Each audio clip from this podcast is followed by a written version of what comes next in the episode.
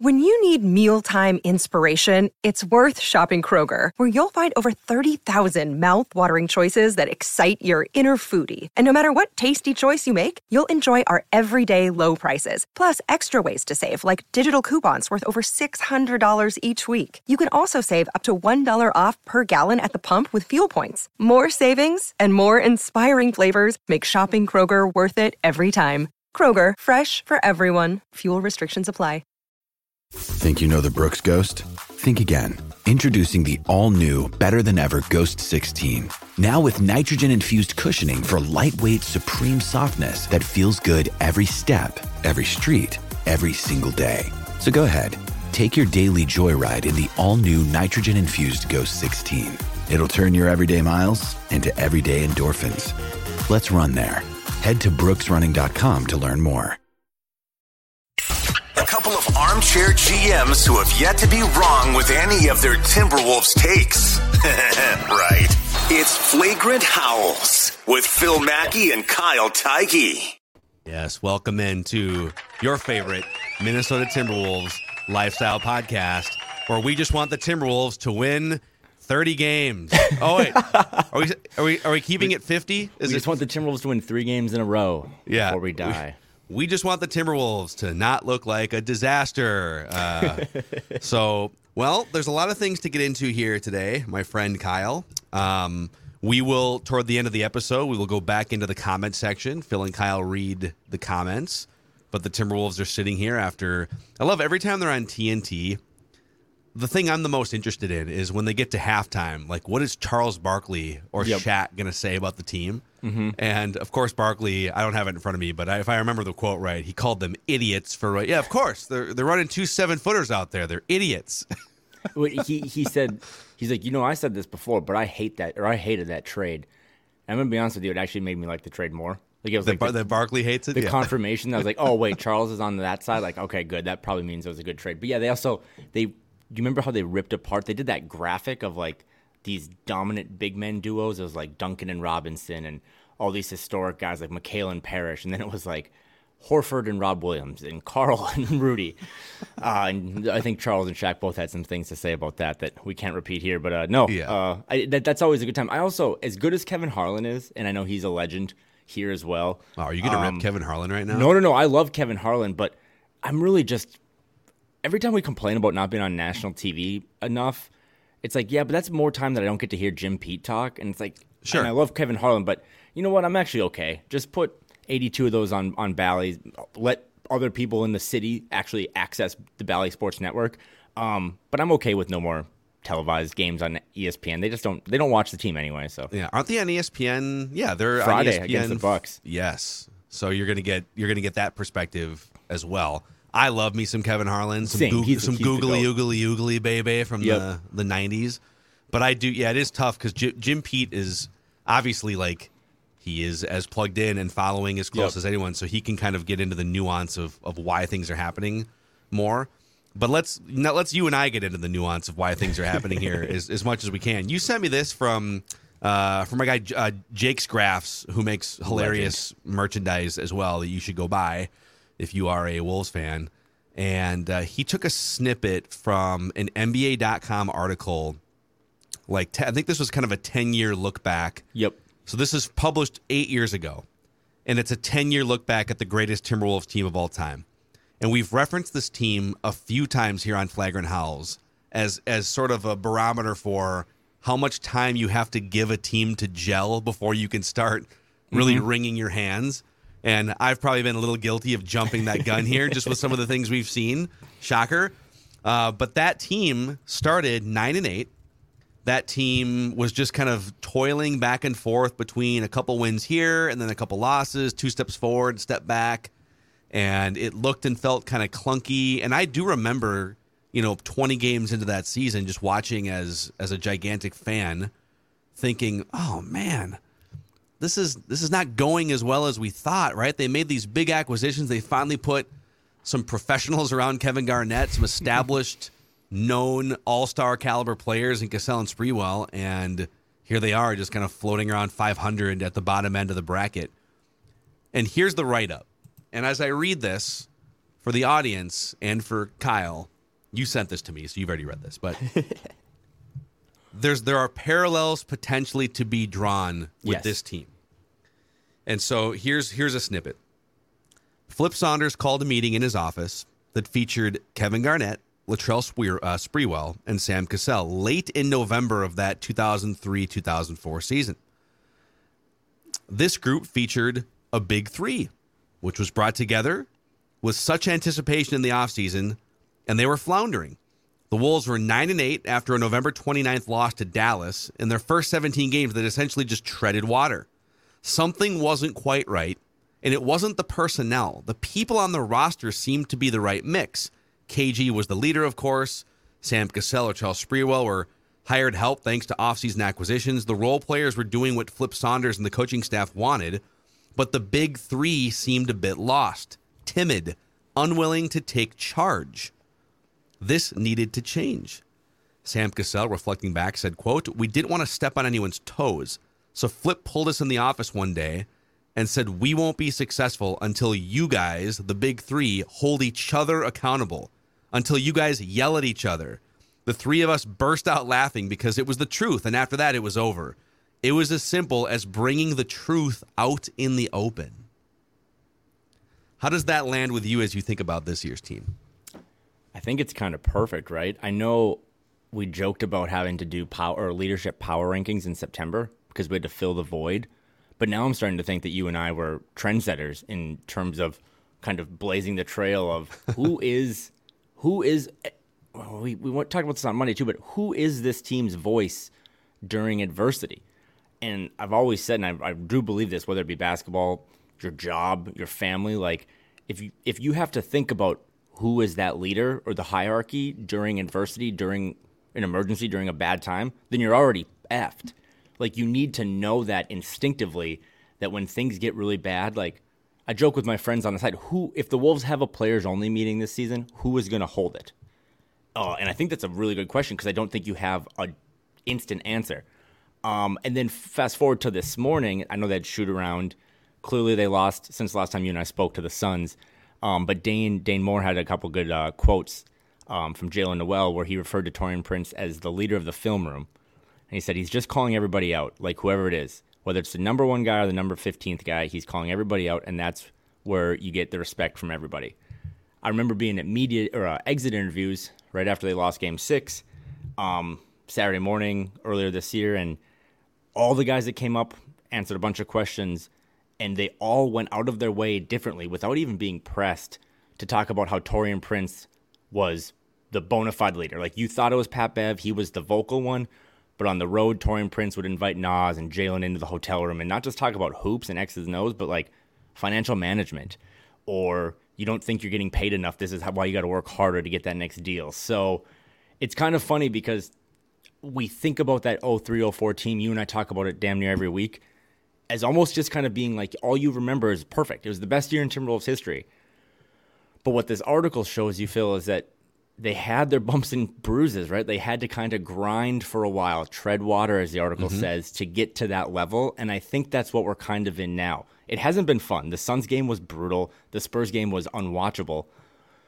But it might be some of those kind of dominoes that lead towards voices in that locker room starting to stand up a little more because we talked about it. Who's going to fill Pat Bev's void? And it, maybe it's Taurean Prince. But I think it's I think this is a really big deal and it's a really timely article to read and reflect on. Yes, I think there's a lot of parallels here, but there's Yeah. also a lot of key differences in that. Okay, mm, if, if, mm-hmm. if Flip Saunders is going to call a come to Jesus meeting and bring especially Kevin Garnett and Sam Cassell in and Sprewell too, and says, "Guys, I need you to lead. Yep. I need you Take to get after room." each other, and th- this is your deal. This is not. I can't fix this. This is your deal." Well, we know Kevin Garnett and Sam Cassell with championship pedigree as well. Uh, that those guys were alpha personalities Yep. with credibility, capable of doing that thing. And I think that's the biggest question. The fact that Taurean Prince is is leading film sessions and and st- that's awesome. But I think it also needs to come from the group of Rudy Gobert, Karl-Anthony Towns, D'Angelo Russell, and Yep. or Anthony Edwards. Mm-hmm. And those guys don't have the same. Edwards might at some point. I still think he's immature and young and 21. I just I don't I don't know that this is the year that he's going to say, all right, like Kevin Garnett at age 29 or whatever in 2003. Yeah. All right, guys, this is I see the playing field clearly here. This is my deal. Uh, and I don't know that Gobert, Cat, and D'Lo have the credibility or the alpha personalities to do it, and that's what makes this a little bit different than the team from 18 years ago. No, and that that's fair. Uh, I think of Taurean Prince again. The Wolves and the Warriors are two different franchises. I am well aware of that, but I do think Taurean Prince is kind of this team's Andre Iguodala in terms of that vet that all the guys respect. I still think back to when the the Warriors made their finals run again last season. There's this there was this video during the playoffs where Iguodala was on the bench and he sprinted off the bench to grab Wiggins on a free throw. Like I think some other team was shooting free throws, and he kind of got in his ear and just kind of yelled at him. And it was like that point on Wiggins averaged like 14 rebounds a game. Um, so I think Taurean Prince is kind of their Iguodala. But back to your point, the culture of the Warriors was still set by some combination of Steph, Clay, and Draymond the culture now with Pat out and Vando out has to be you still have to have the best, most talented, highest paid players speak up and lead. And that's the part I don't have an answer to yet. I don't know who outside of TP is willing to talk and has can back it up by being a starter, scoring a lot of points, like being highly paid. So that remains to be seen. Um, I know who I th- I know who I think it should be, but it remains to be seen if those people are actually going to fill the void. Ant kind of disappointed me after that Suns game when he came out and, and he was there was a moment where he was looking at the box score and it was him sitting next to Jordan McLaughlin mm-hmm. and Ant is looking at the box score for like 15 seconds or whatever while the media is kind of waiting. And and he's had this wow moment of oh you guys off the bench were all plus 14 plus 12 plus 20 or whatever and we were all minus as Yeah. starters. And we gotta you know we will figure it out. We gotta figure it out. But he also made a comment about being tired during that game against the suns. And he's already had the comment too about being bad on back-to-backs. And so I, I will say from just a lead by example or just leadership perspective the fact that and he's 21 i get it the fact that anthony edwards has already said that he's bad on back-to-backs and he's tired during a suns mm-hmm. game on national tv just raises a little red flag to me. Hey, guy, come on.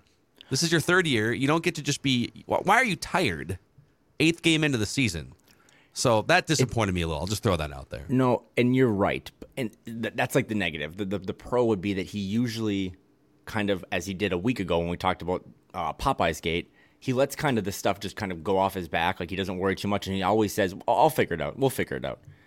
I think that's good leadership to be like, you know what, we're not, I'm not going to talk about it with you, but like we're going to figure this out. Yeah, and he owns it too. You know, I need to do a better job. I need to. Yep. You you you shoulder blame, deflect credit. That's that's a good good sign of leadership. I think the ne- you know the prescription f- to remedy this, and it sucks, but you know the first two years we loved how Ant l- just told you everything. I always joked like I hope PR doesn't get to him and try to like you know refrain him from just being who he is. He just tells you what's on his mind. I'm hungry. This is what I'm gonna eat. Like he tells you.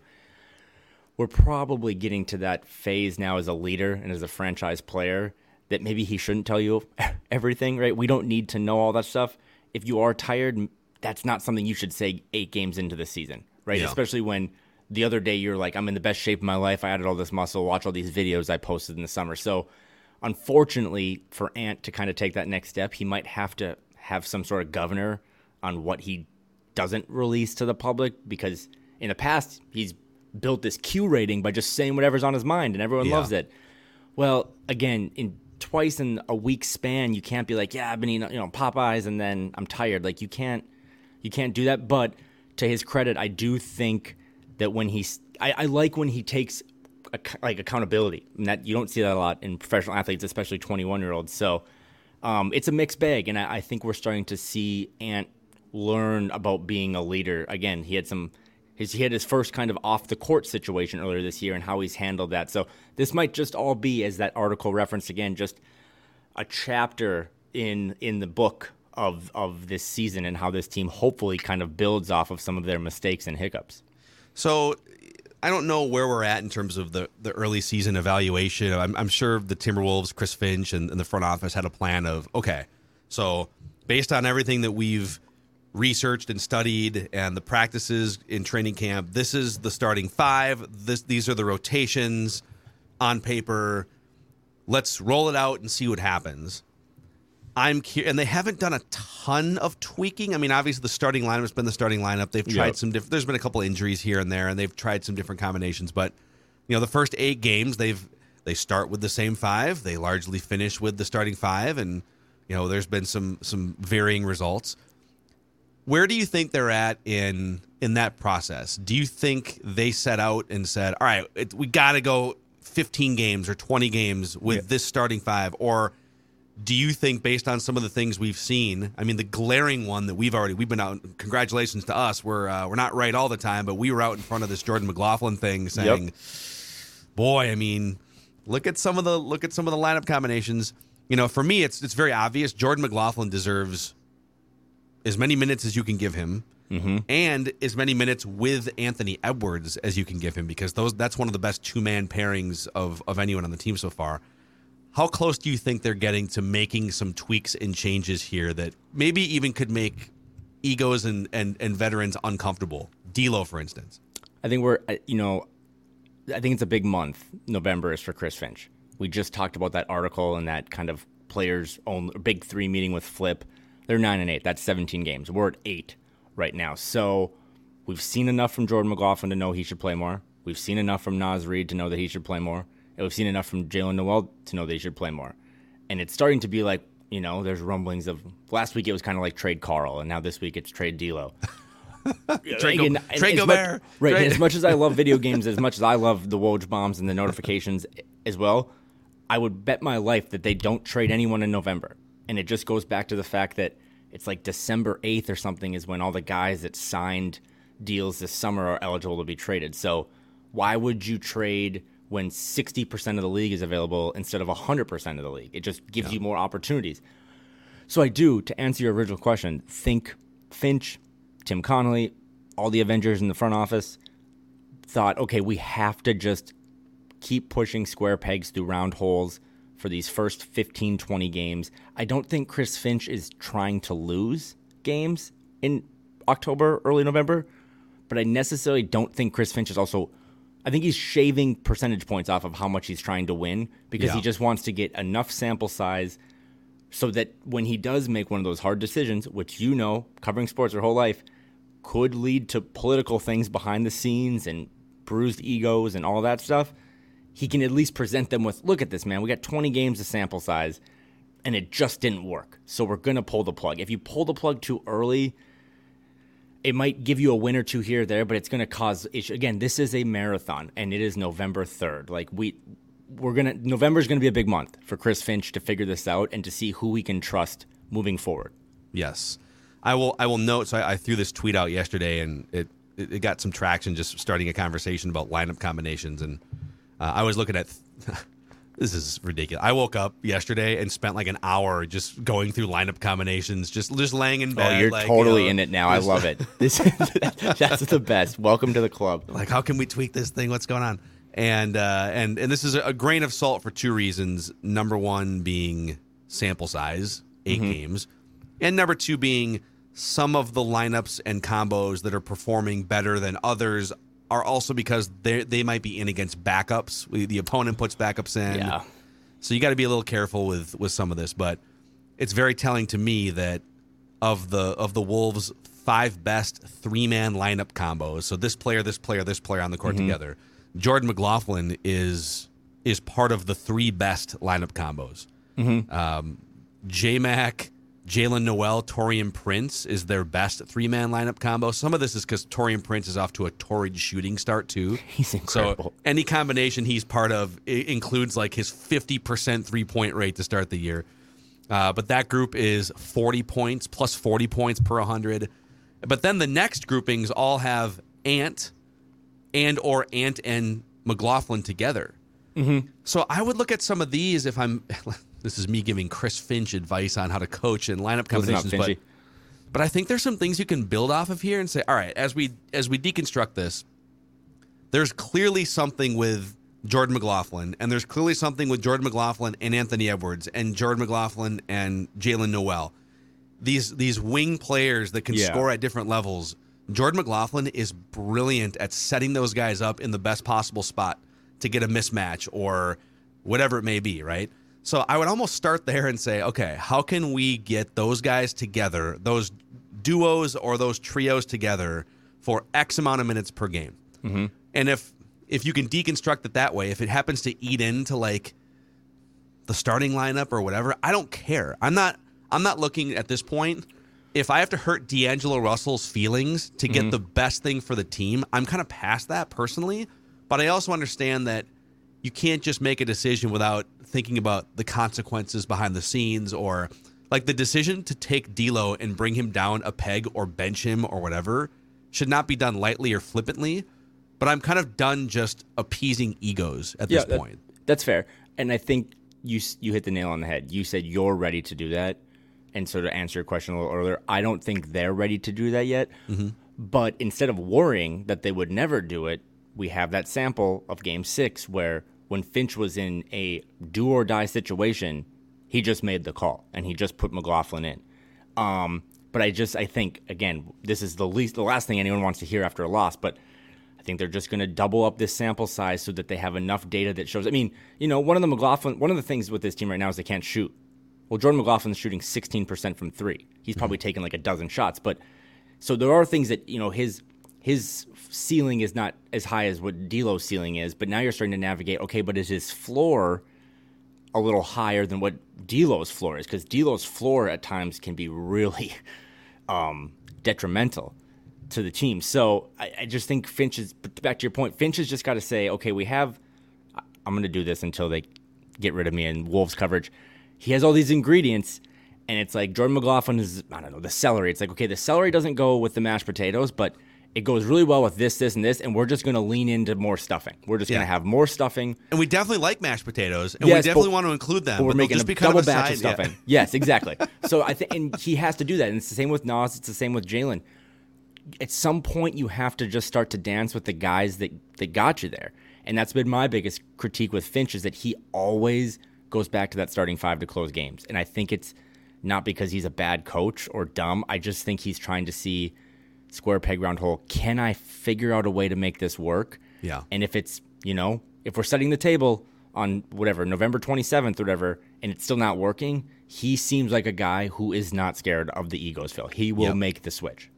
Yep. And- At some point, I would be curious if they deem this starting five to not be working at the level that they want, and it's not. It's not really to this point. It's not a train wreck, but Right. uh, largely this starting five is getting is getting outscored when they're on the court, and uh, and they could they could change that. It's it, it's early, but he's been he's been very consistent with like this is this group of five has played 122 minutes together. The next group of five has only played 14 minutes together. So like this is the the five man group Yeah. that's on the court Yep. more than any other five man group. It's not even close. Uh, and so if you if then if you start to look, okay, Towns and Gobert, I'm not ready to say that Towns and Gobert don't work together. I think they either. I think they might work together. I think they've. I've I've been more bullish on them after seeing it work out a little bit. Um, it's it, it's surprising because we went into this thinking, okay, the offense is going to be humming in October. It's going to take a while to figure out the defense. I think so far defensive rating they're like seventh in the league. It's the defense that's been better and the offense that's stagnant, and that combined with one thing that again you and I have been right more than I thought we'd be we just talked. We just spent 12 minutes on Jaylen Nowell, Naz Reid, and Jordan McLaughlin. The depth that we predicted. This is the deepest team in franchise history. They have. I'd be more concerned if the starting lineup couldn't figure it out, and then it was you, me, and Judd on the bench. Like that's not the case. They have real guys. Now you just got to figure out the different lineups and rotations. Yes, and I, I think before you start to say at some point, well, Cat and Gobert just they're two seven footers. These idiots like Charles Barkley, they can't play Yeah, right. together. I would start to look at the pieces around them. Are the pieces around them complementing them in the Right. way that they need to? So you look, Rudy Gobert has, I think he has the best rebounding rate in the NBA. He's doing it Rudy Gobert's doing everything that you wanted him to. But the Wolves as a whole are a bad rebounding team so far this year. Mm-hmm. Okay, well that's not Rudy Gobert's fault. Right. Jaden McDaniels is not really grabbing rebounds this season. Correct. Why Correct. not? Right. So I, I I would shine a light on some other things here first. I mean, we already had the D'Angelo Russell conversation. maybe Cat and Gobert don't work together with those other three guys that are in the starting lineup. Maybe mm-hmm. that's what they deem at some point. Maybe they work better together when it's Jordan McLaughlin or it's Jaylen Nowell mm-hmm. or Taurean, Pr- whatever, right? So I'd like to see a little. I'd like to see them move off of this five in some form at some point. Hey, Jaden, you're going to be a spark off the bench. Need you to be more attentive to rebounding and just and make a tweak here or there before I would say these two guys can't play together. and that's because I am a Jade McDaniels fan club card Me too, member. by the way. Yeah. I, I no, and I don't think you're. I don't think anything you said was untrue. He probably is the fall guy at some point. Like, I know it's we really want to push Jordan McLaughlin in the starting lineup and put Deal on the bench. I wouldn't rule that out over an 82 game season. But to me, the the likely move if this continues to just tread water, for no better way to say it, uh, is that like TP gets inserted into the starting lineup and Jaden comes off the bench and kind of runs more with the Naz and the in the Jaylen group. So. I mean, Chris Finch has has options here, um, but I, I think you made a really good point too about like. Thank you, by the way. if- Yeah. You're welcome. If if the Gobert Towns thing, like I didn't check the numbers after the Suns game, but I still think at this point Carl's assisted on half of Rudy's made field goals, Yeah. and then like more than the rest of the entire team. Like you got to get D'Lo and that Gobert pick and roll working. You got to get Jaylen more pick and rolls with him. You got to get like Ant is just constantly waving Rudy off to set screens. It's like no Ant. If you have Rudy come up and set a screen, he's going to give you a longer runway to get to the paint and have your first dunk of the season. So it's it's still a work in progress. We're going to be talking about this again. We, they're four and four. They're probably going to be nine and eight in a couple weeks, and then Finch will have to call people into his office, and it'll be Ant, you, and me, and we'll figure it out. And then maybe they can kind of take off from there. Yeah. Uh, how how deeply before I spring a game show on you here uh, against your will? How deeply have you looked at some of the just the, the team stats in the last couple days? I mean, I do technically have a day job, but that's really all I do. It's just Okay. like nerd out over stats and just click So- a bunch of filters. So maybe you maybe you already know this, but I, I like to look. None of these are perfect, but I do like to look at some of the all encompassing the stats like PER or win Yep, shares, the ones that kind of tell you like offensively, defensively efficient efficiency. You know who are the best players, and like if you rank the NBA over the course of a full season sample size on win shares per forty eight, it's going to tell you pretty much what you think, who you think are the best players. Like Giannis is going to be number one, and Durant's going to be in the top five. Um, who are the who are the best three players on the Timberwolves this season according to win shares per 48? And if you already know this, that's okay. You can just show off and give me the answer. don't know this off the top of my head, but I'm gonna say, oh man, I'm gonna say Jaylen, Naz, and Karl. You got one of them. Oh boy, that's not Na-. Naz has been it's a small sample. It's only Okay. 65 minutes, but Naz is number 1. Okay. He's been that effective in his limited playing time.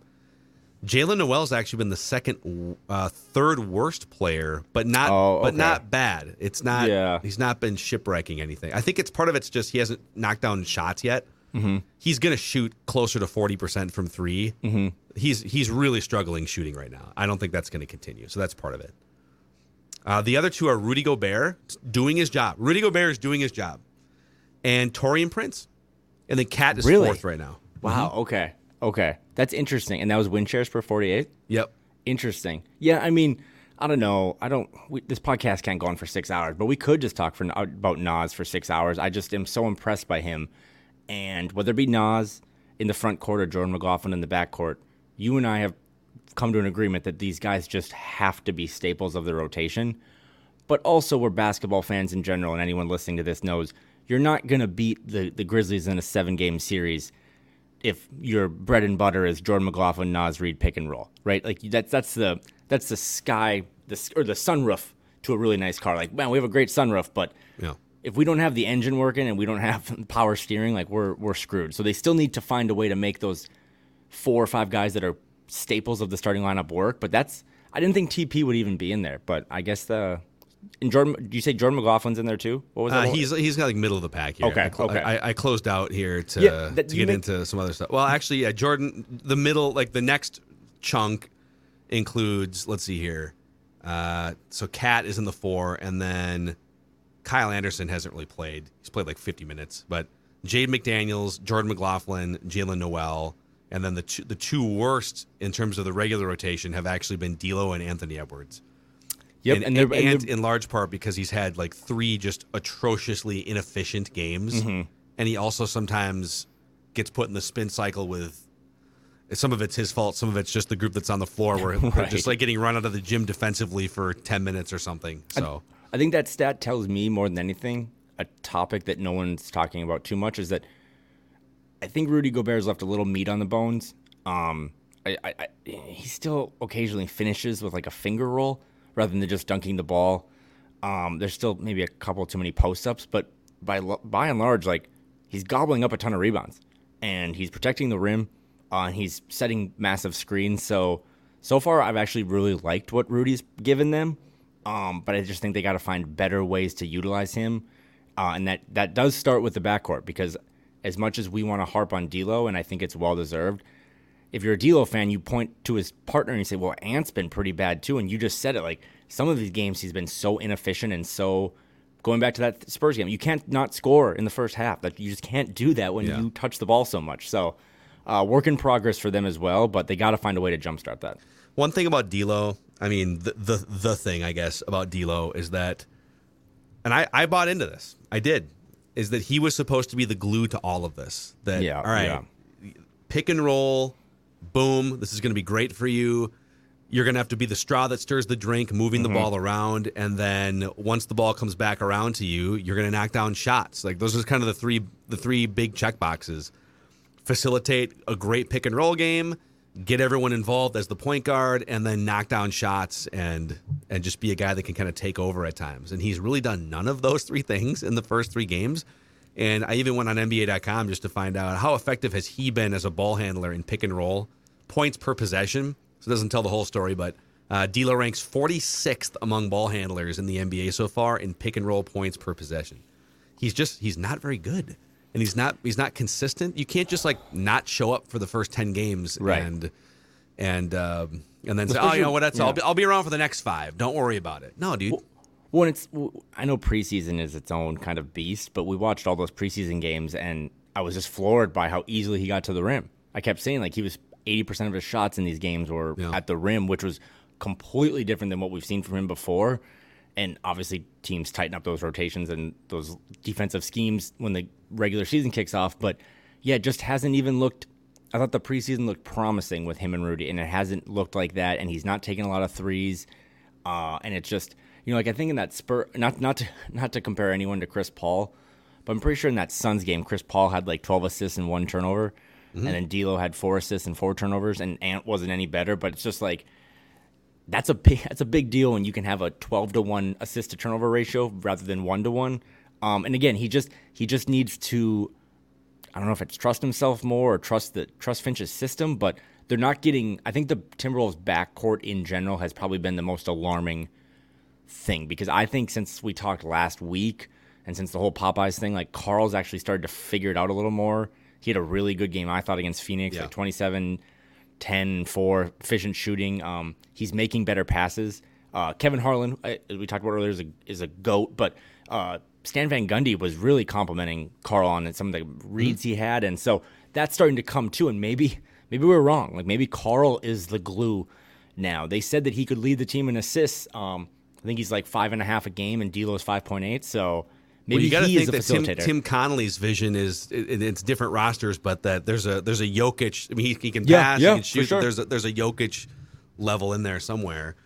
Um, some of this is a, is a good segue into Phil and Kyle read the comments here, so we can we can always take your questions, your comments, your concerns, critiques, your theories on basketball or life or whatever via the Score North app. There's a feedback tab that you can just send us stuff, and uh, also we're always reading and scanning the the YouTube comment section and, and Twitter.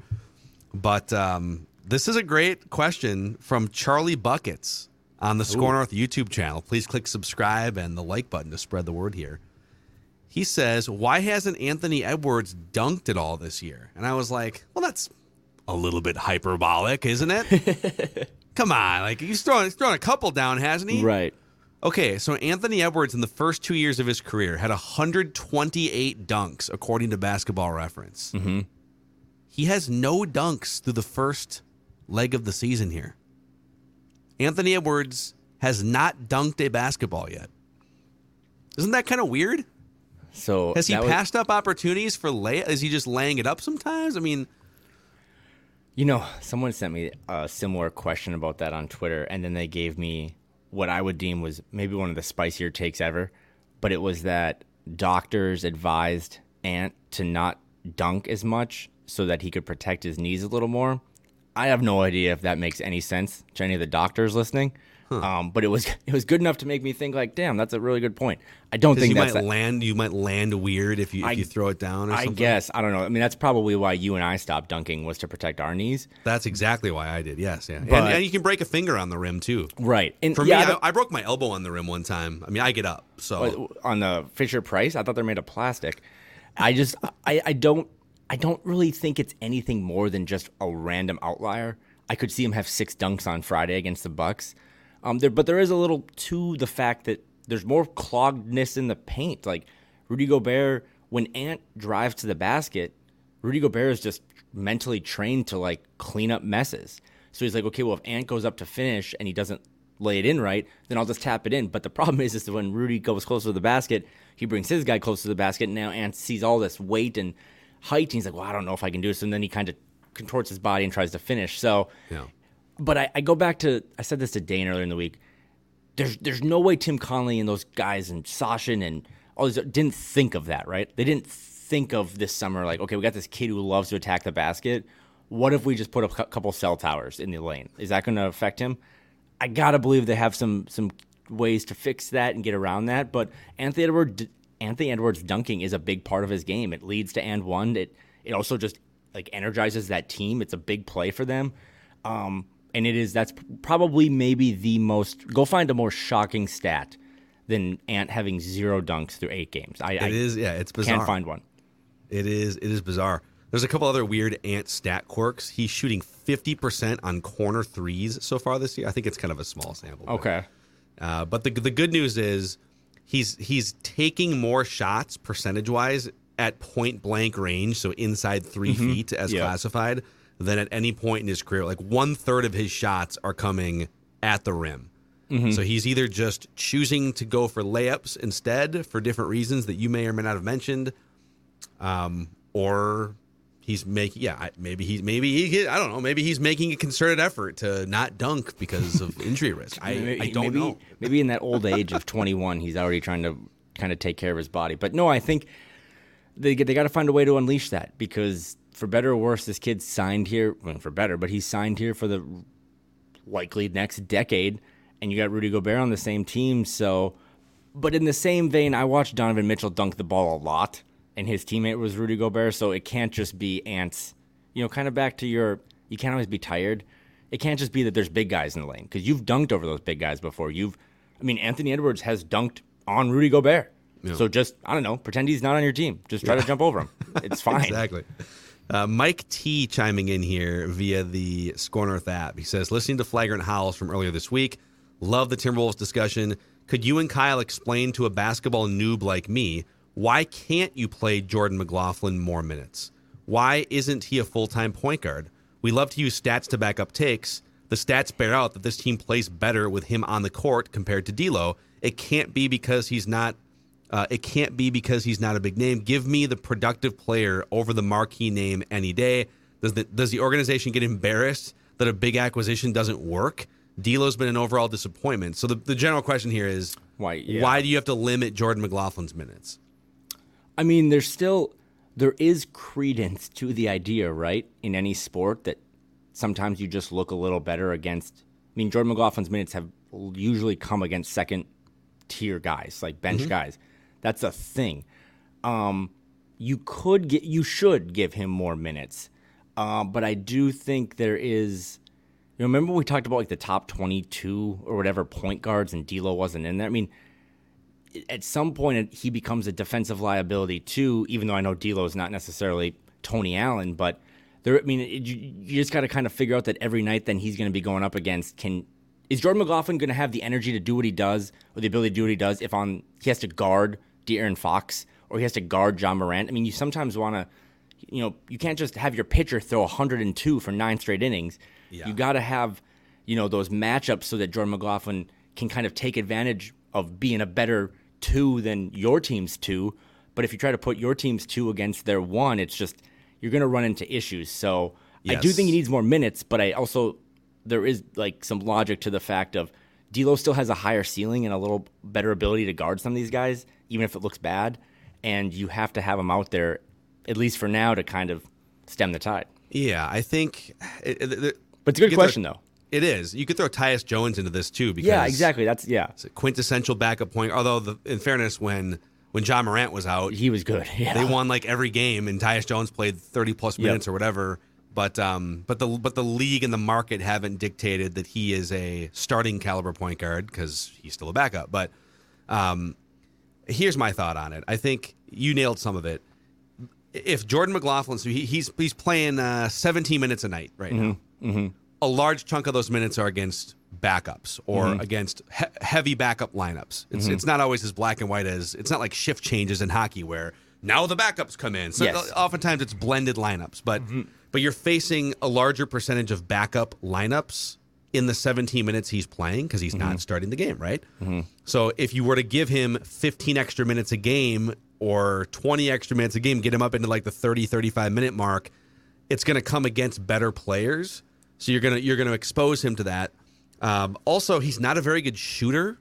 You know, for his career, he's even like below league average as a three point shooter, um, and he's not he's not going to create a lot of offense any other place on the court himself. Like he's not he's not a guy that's going to go and get you 20 or 25 points. So when he's on the court, it's even more pressure on everyone else to score points. So that's a thing. I'm not saying it can't work, but it's a thing. And then the other thing I would point to is he's 5'11, D'Lo is 6'4, and the Wolves love just having Yeah. length on defense. And that was my Hands point. in passing Yep. lanes, rebounding, just everything. And so if you put a 5'11 guy out there for 35 minutes versus 17 minutes, does he get overexposed? Are, are opposing teams going to be able to sort of, you know, take advantage of the lack of height there? Just the, I'm not saying that these are reasons to not try, but these are the, some of the reasons why he has not to this point. Yeah. He's not the most like athletic, dynamic guy either. So, you know, Well, there's a reason that the sixth man of the year comes off the bench, right? Like sometimes those guys are just better suited to go get buckets or defend against second tier guys. Like Russell um, Westbrook, future six man, almost had a triple double in He like looked, he looked good coming off the 26 bench. minutes, and he had like a triple double. And but the, you know the Tyus one is more is a really good comp, but it's also kind of an outlier because I think Tyus is maybe a more generic brand starter than he is. I mean, he he's just a better player than Jordan McLaughlin, but he gets paid more. So the Wolves got a nice deal with with J Mac, but. I mean, ki- Jordan McLaughlin falls into like the Shabazz Napier bucket. He he had a stint here in Minnesota, um, or some of these other like Cam Payne, who they just played against the Suns. Cam Payne was drafted really high. He's not a starting point guard, but he is a really solid backup point guard, and sometimes that's just a thing. So, to that question, he has to play more. They got to find ways to, you know, kind of acclimate him in more with maybe three starters or like Ant and Karl and some bench guys. But the physic, the physical frame of him is what holds him back. It's probably also why Jaylen Nowell, as much as I want to like be his agent, probably is like a more suited for a elite bench role than a starter because at some point just your stature and your height and your weight and your lack of wingspan does affect your ability to defend even if you have the heart of a lion. Yeah. Uh so good question but play him more but I just don't know if he can ever be the actual starter for this team. yeah, that's that's fair. It's it'd be nice if just from a human dynamic standpoint, you could say, you know what? All right, so uh, egos aren't going to be bruised, but Jordan, you're going to play 27 minutes now, and D'Lo is going to be the punch off the bench with the second unit or something. But I just don't know that. I got to go back and look at this, but someone texted me that they're like, remember when Finch convinced D'Lo to come off the bench for a little bit and Ricky Rubio was starting? And I can't remember how many games that was, but I do remember that being a thing. Yeah. And now that I mean, and I was thinking about because I'm such a degenerate and my brain sucks that I was watching that Lakers game last night and I was like, man, they really did get Westbrook to come off the bench and look really good. And then D'Lo looked really good with the second unit guys last year. I was like, hmm, put a pin in that. Put a pin in that. That's interesting, and that's where, as a head coach, yeah, you got to be good at X's and O's, but a lot of it's just Oh like the Flip God. Saunders anecdote from the beginning of the show, right? It's about leveling with humans with huge contracts and egos, and getting them to do what you want and play within a team construct. Actually, we were talking off mic as I slap my mic in the face here out of excitement. I was watching the uh, the Redeem Team documentary or Mm-hmm. movie on Netflix last night. So good. If you guys, the audience, if you haven't seen that yet, Must watch. It is. It's a look back at the 2008 Olympic gold medal winning team, USA basketball. That you know, a, a section of that team got beat and embarrassed in 2004, and then they also lost in the World Championships a mm-hmm. couple times in and Yep. around that too. And a big chunk of the documentary was about a lot of it was about Kobe and how Kobe was trying to rehab his entire image with the league and and he didn't have any friends or anything and he was just it was like the softening of Kobe Bryant for the first time. But also it was about how Mike Krzyzewski, noted college basketball coach, was appointed as the guy to save USA basketball and how he went about from a human connection standpoint building relationships and respect with all these big egos and Hall of Fame players, LeBron and Wade and Kobe and all these guys. And it really is. I mean, this this is where Chris Finch is going to have his work cut out for him. It's things aren't going the way that you wanted, which rarely happens. Like you're going to have to make some adjustments, and it's not going to be about necessarily drawing something different up on a whiteboard. It might be about leveling with humans and having conversations about leadership and effort and things like that. So And that, that, that that's why I I will make November Chris Finch month because we all know how he came in and replaced Ryan Saunders and it was just literally in the middle of the night. Um, and he was just kind of like this shaggy haired guy, like, I don't know what's going on. I'm just like gonna play some guys and like he had a really cool bravado about him and it really worked. And then it translated into the last season and it really worked. But him too, and by the way, like if anyone even remotely is like thinking about firing Chris Finch, just No. like block me, like get away from me. I hate you. yeah, Um, no, but I do think this is the first time that guy's really had expectations with his new with his role, and just like some of these other guys, like real expectations, not just like, hey, can you break the playoff drought streak? Like you- we're talking second, you know, third round stuff. So it's going to be interesting. I really do think that you can come up with 42 different storylines to focus on this month, but it, to me, it's going to be Chris Finch. It's going to be does he finally crack the glass and not close with the same guys he started with? Yeah. Does he lean into the hot hand approach? Um, and how does he manage? Because I always try to stress this. Like, we watch basketball, the Wolves, 82 games a year for two hours, and then mostly we're just kind of on Twitter or whatever. Those guys are like, show up to the office every morning, and then they interact, and they sit in a meeting room, they sit on the practice court, and they go have the cafeteria. Like, they're on the plane. Like, they, they interact so much that you have to finesse those relationships. It's way more than what we see on TV. And that's why it's so much harder to just like, okay, D'Lo is pissing me off. I got to put Jordan McLaughlin in. Like, Yeah. you can't make those rash decisions early on because it can actually be more detrimental long term, even if it benefits you short term. Maybe Finch needs to appeal to egos a little bit. There's a there was an anecdote from Krzyzewski in which they were such they, a good doc. They were approaching the the 2008 Olympics. It was right before they started playing games in the actual. So they had they had kind of built up this team over like three summers, mm-hmm. and now they are about to go play actual Olympic games in China. And he sits the team down beforehand, and he starts telling a story about how, guys, I'm a grandpa. I've got grandkids. And, you know, they sit on my lap and they ask me about, hey, you know, what is, yeah, you know, gr- grandpa, what do you do? I'm a, I'm a college basketball coach. And they start asking questions about, you know, did you ever win a championship, whatever. He says, someday you guys are all going to be a bunch of granddaddies, a bunch of grandpappies, and your little granddaughter or grandson's going to hop up, sit on your lap, and, and they're going to ask you about that time you played in the Olympics. And they're going to say, Grandpa, what happened? What happened in the Olympics? And what are you going to say back to them? Are you going to say, "Well, we uh, we lost to that Greek team," and then the story's over, and then they just go to Grandma? He goes, "How do you want that story to go with your grandkids?" It's like, "Oh man, run That, through a that- wall." yeah, I was I'm ready to run through a wall. You know, isn't Coach K like unemployed? They should maybe just have him come speak They to the team. should, yeah. that, that might be the answer. Finch, We- listen, listen, Karl, Rudy, people are going to ask that one time where the Timberwolves traded for two seven footers. Uh, how did that season play out? Ah, well, we got to the play in as the nine seed, and then we got beat by the Pelicans, and uh, then Yeah, they traded get- everyone. we just got to get Karl and D'Lo and Rudy to sit on Coach K's lap, and we'll figure it out. That that that doc was so good, and you're right. That little moment, there's so much good footage that you've never seen before. And again, I am probably I know you're with me on this. We're we're sickos together, but I just am so into like that behind the scenes, like the kind of subconscious or the you know the psychological stuff that goes into playing sports. Um, because again, it's more than the two hours you see warming up and playing a game and icing your legs. Uh, there really is some ego and politics and you know personality that goes into this, and I think that's what we're starting to navigate with this team in November. Is okay, you, it didn't start as well as you thought some of that's on us, right? They shouldn't be seven and one. Like there's mm. really good teams they've played. I mean, they they've beat the Thunder, and the Thunder have beaten everyone.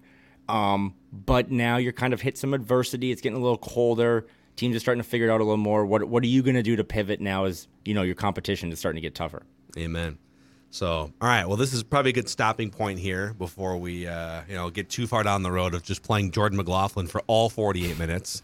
Yeah. So we'll let them play a couple more games and uh, and we'll be back with a couple episodes next week of flagrant howls as we still would like the Timberwolves to win 50 games mathematically. It's a little still more possible. challenging still when possible. you're only 500 after uh, your first eight, but it is still very much possible. So, all right, he's Kyle. I'm Phil. Thanks for hanging out with us. We'll see you next time. Your dog is more than just your bestie with the cutest face ever. Get to know them on a genetic level with Embark Vet.